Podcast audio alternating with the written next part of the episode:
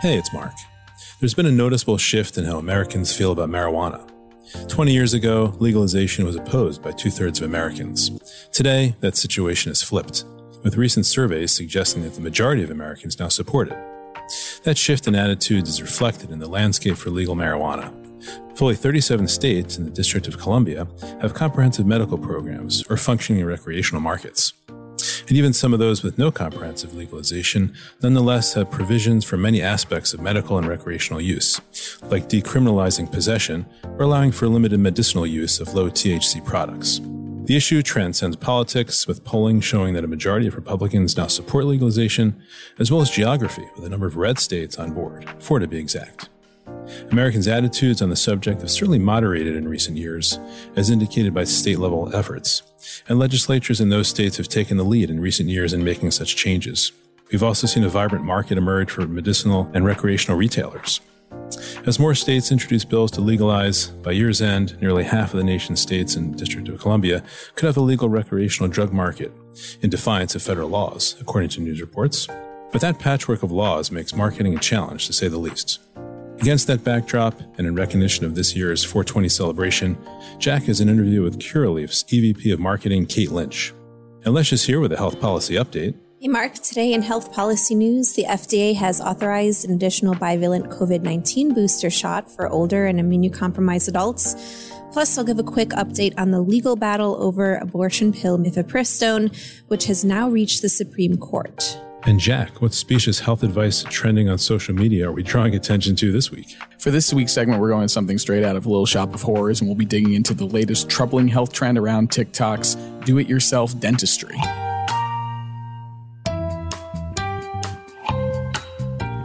I'm Marc Iskowitz, editor at large, and welcome to the MMM podcast, medical marketing media's show about healthcare marketing writ large.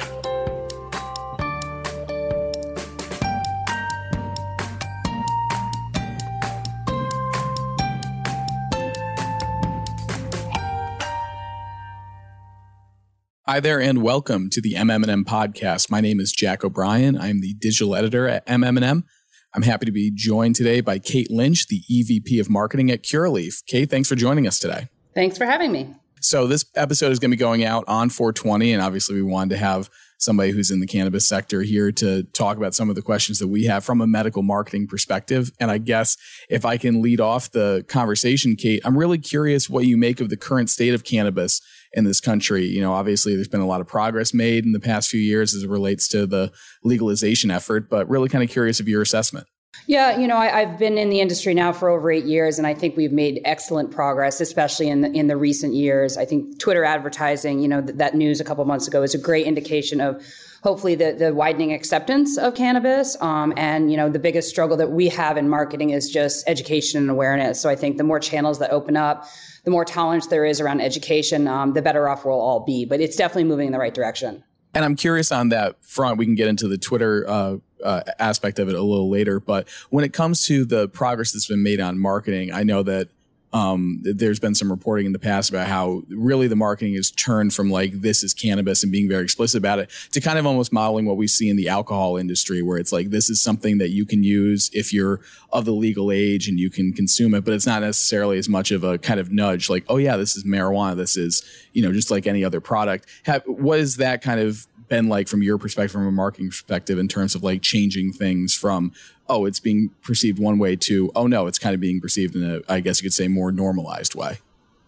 So, yeah, I mean, it, listen, we operate in multiple states that all have various sets of regulations. So, I think there's a nuance there where when we say, you know, what is marketing cannabis, it really depends on the market that we're talking about.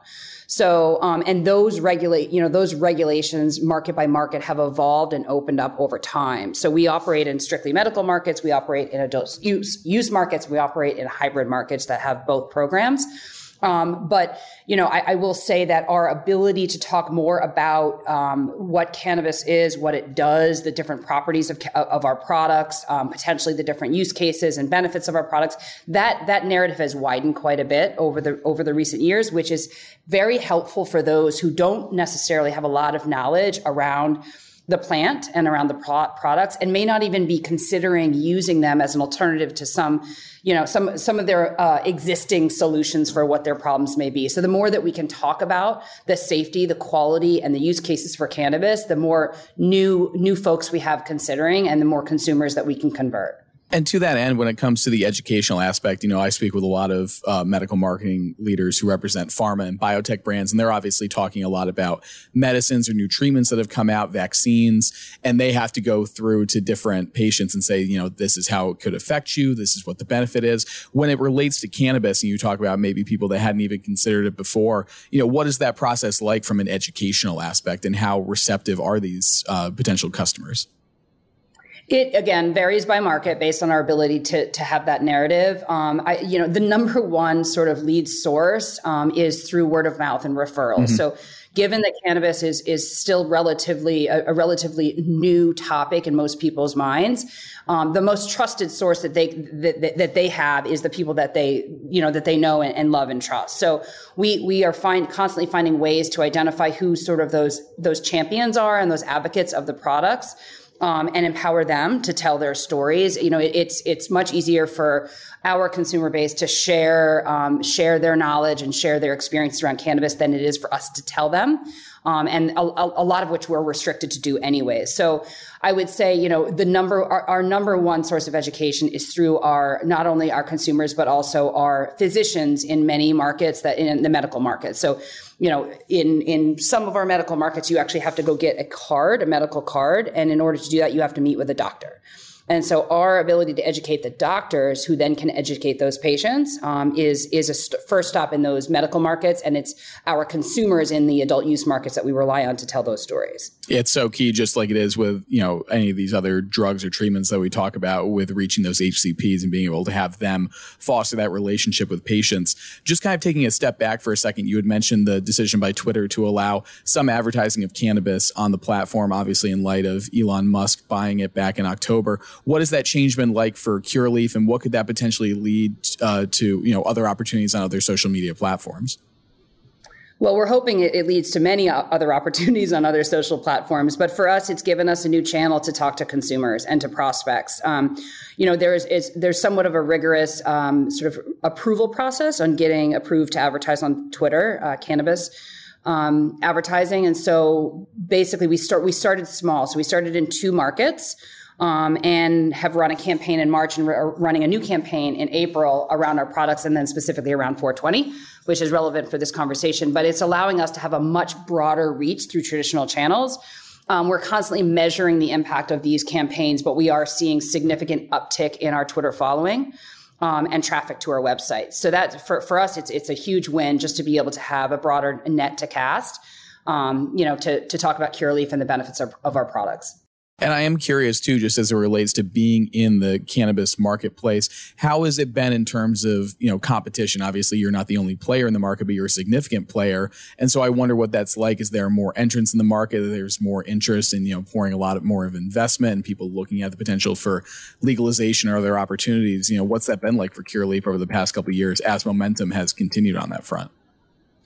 Yeah, it's a double-edged sword. You know, the the more the more cannabis um, brands and companies out there, the more awareness there is around um, you know cannabis products. So that's a good thing. Um, the news is spreading, but also there therein lies the growth of competition. And um, in some markets, you know, it's it's it's steep. I mean, when I started in this industry eight or nine years ago, you know, if you had product that you could put on a shelf, you sold it. No question about it. Whether that product, how it was marketed, how it was packaged you sold it. Now it's very competitive. If you look at a lot of the brands out there, you know, a lot more leaning towards a CPG approach where it's a sophisticated package, it's a sophisticated marketing story.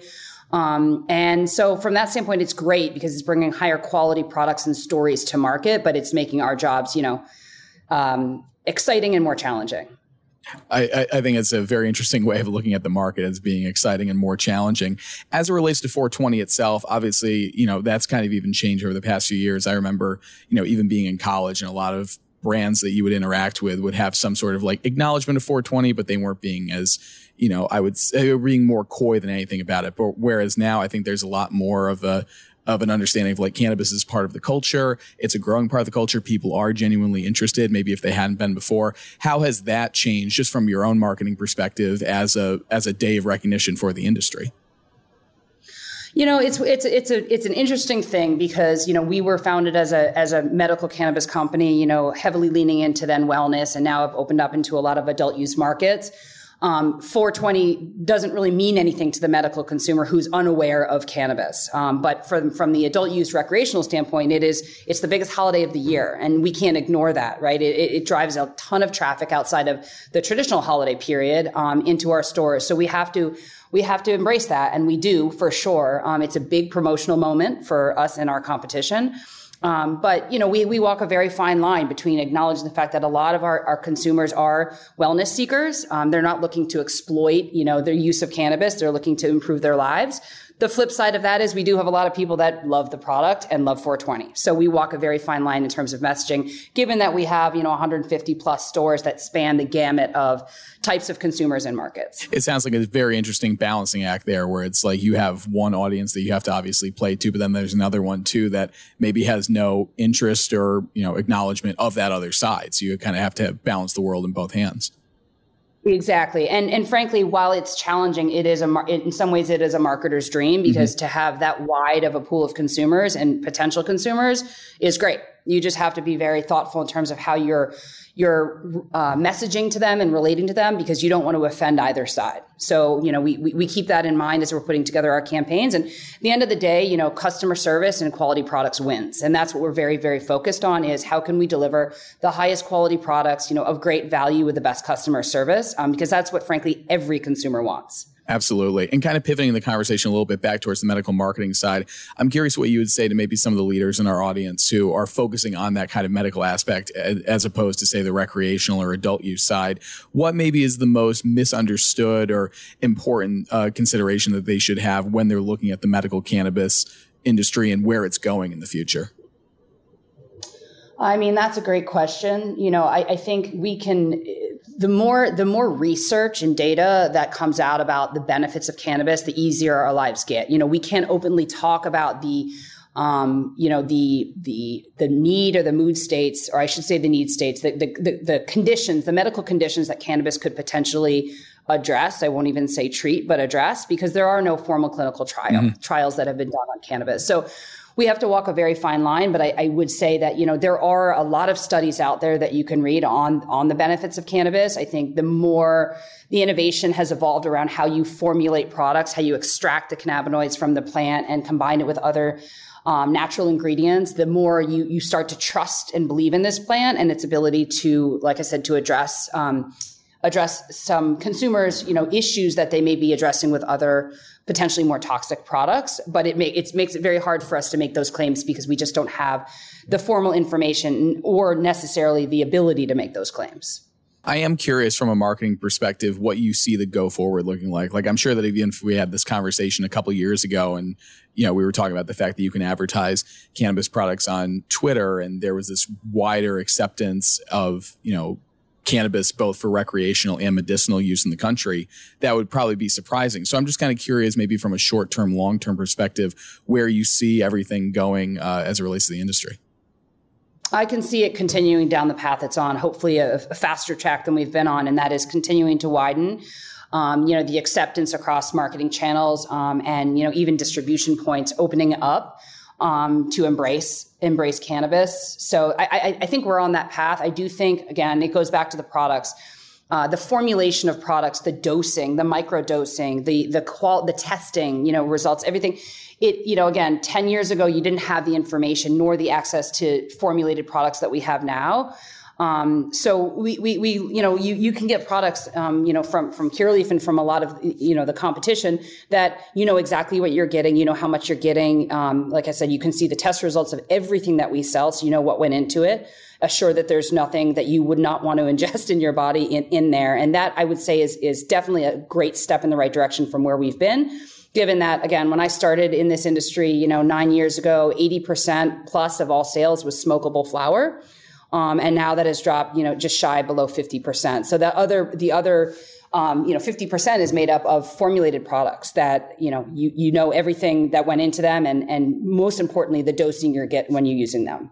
And I assume when you talk about that, you're talking about like gummies, edibles. You know, um, I, have seen that there's even lotions and stuff like that. I I assume that's what you're talking about when you refer to the non-flower yep. things basically anything that you would extract the oil from the plant and then turn it into a different product. So vape mm-hmm. um, is a big category for us. Um, yes, edibles, gummies is our number one edible SKU that we sell.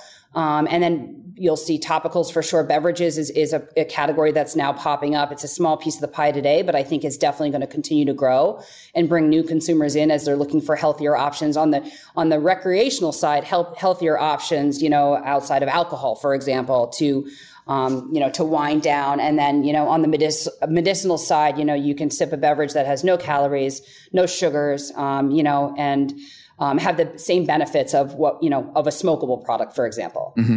I am curious too, uh, and I've appreciated you being on the show here, Kate, especially in light of it being 420. When it comes to maybe some of, say, the black market or you know non-approved challenges that you face you know I, I, I, live here in new york and there are plenty of smoke shops i can walk down any major street here. And i know that that's probably a challenge to you know the legal business that you and, uh, and your competitors operate in. What does that mean from a brand perspective? How do you combat that? Or is that just something that kind of comes with the territory and you have to kind of figure your way out in each individual market it is it is one of our biggest, if not our biggest challenge, to be honest. You know, we, we were like I said, we were founded as a medical cannabis company, leaned heavily into wellness, and really want to bring high quality, safe, transparent products to market.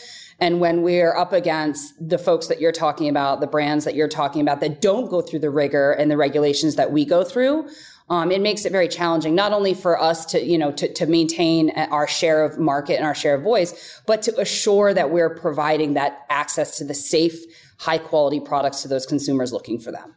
So I would say it's one of our biggest challenges. We are certainly um, very aware of it and trying to just find bigger and better ways to um, to market to and attract the consumers looking to use cannabis to our products and our brands because we can assure that they are safer um, and they're of higher quality.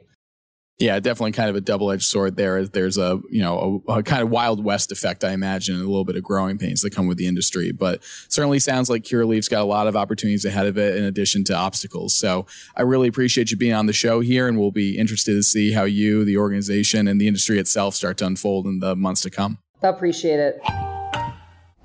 Health Policy Update with Lecia Bushak. The Food and Drug Administration on Tuesday authorized people aged 65 and older, as well as immunocompromised people, to get additional updated COVID 19 booster shots this spring. That includes both the Pfizer and Moderna bivalent vaccines and allows eligible people to receive another dose a few months after their last shot. While the public health emergency has officially ended and peak pandemic days are in the rearview mirror, some 1,300 people continue to die from the virus each week in the U.S., according to the CDC.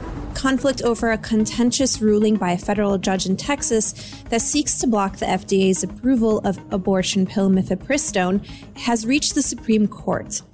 Last week, the Biden administration, as well as mifepristone maker Danco Laboratories, asked the Supreme Court to intervene and halt lower courts from enforcing Judge Matthew Kacsmaryk's decision. Meanwhile, anti abortion groups called on the Supreme Court to restrict mifepristone availability. On Friday, Supreme Court Justice Samuel Alito granted a brief administrative stay on the case until this Wednesday at midnight. The court will decide by then whether to allow or halt another decision by the Fifth Circuit Court of Appeals that would restrict access to the pill by limiting telehealth prescriptions and retail pharmacies from dispensing it. The Supreme Court has a 6 to 3 conservative majority. I'm Lecia Bushak, senior reporter at MMM. Social media, Instagram, um, TikTok, Twitter, YouTube, social media update. And this is the part of the broadcast. We welcome Jack O'Brien to tell us what's trending on healthcare social media. Jack? So, Marc, we're talking about a story that Lecia wrote late last week about the latest troubling thing to be on TikTok do it yourself dentistry. And we've talked a lot on the show about the dearth of health misinformation and dangerous trends on TikTok, but this is probably the most concerning one that we've covered on the podcast. In recent weeks, users have taken to the app to offer DIY tooth care tips, citing the high cost of dental care in the US as a reason to take care of your own teeth at home. While the notion may sound enticing, the results are anything but. One user proclaimed, I'm my own dentist in a dubious video in which he claims he's using pliers and a flashlight to, quote, cut those gums out. One video with more than 8,000 likes notes, quote, it only takes 10 seconds to fill a tooth with your own hands. The video then shows a person dissolving a vague substance in water and molding it into a tooth. Then there are the nail files. In one especially unsettling video with 1.5 million likes, a TikToker begins filing down on composite bonded vampire teeth. All of these decidedly unsafe and half baked ideas have dentists and dental assistants on the app, real, actual medical professionals warning patients that this is doing more harm than good. And Lecia, I want to throw it to you because you wrote the article, you saw the videos, and I, I do actually warn our listeners that if you are squeamish, don't watch them because they are just awful. But I mean, it's it's very unsettling, but it does point to a larger issue at hand, which is the cost of of healthcare in this country and accessibility. Yeah, you know, of all the TikTok trends that we've covered, uh, the kind of underlying common theme of this one was I was seeing a lot of people stating in their videos or in the caption or sort of, you know, saying before they're undertaking this DIY trend, it's because you know, dental care is expensive in the US and they don't want to go to a dentist and they don't want to, to spend all that money.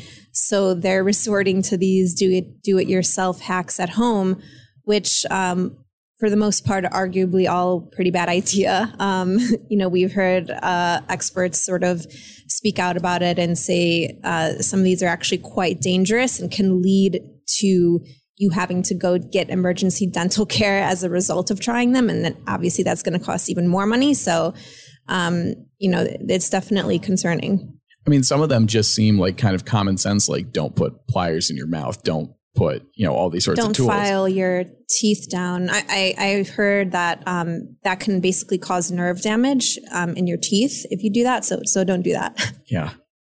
Yeah. It's just unsettling. Marc, I don't know if you have anything to throw in here other than the Mr. Bean video that you showed us earlier. yeah, that's when, when I heard, you know, DIY and dentistry, that's the first thing that came to mind was was that Mr. Bean, you know, uh, drilling his own cavity, as it were, uh, which which I recommend anybody to after watching these videos, if you need a good laugh, that's a good. It's one. a good palate cleanser. yes, uh, um, but um, you know, unsafe and, and half baked, as you described it, Jack. I think is a good way to describe this trend. Um, I was glad to see some dental HCPs like hygienists kind of jumping in there to debunk the claims. Uh, but beyond brushing one's own teeth, I would say the words DIY and dentistry should not uh, be juxtaposed with one another. Yeah, I think those are two words that need some quite significant distance. Quite. Again, if, we, if we can just recommend that for the use the listeners at home, don't do it. It's not worth it. You know, yeah, just you know, try to get dental insurance through your your employer. Um, and if you have it and you're not using it, you're leaving money on the table. You know, you can get reliable dental care every six months, uh, and you can avoid a lot of this um, stuff that you're seeing on TikTok. So, my two cents. That's it for this week. The MMM podcast is produced by Bill Fitzpatrick, Gordon Failer, Lecia Bushak, and Jack O'Brien. Our theme music is by Sizzy M. Sohn. Rate, review, and follow every episode wherever you listen to podcasts. New episodes out every week. And be sure to check out our website, mmm-online.com, for the top news stories in pharma marketing.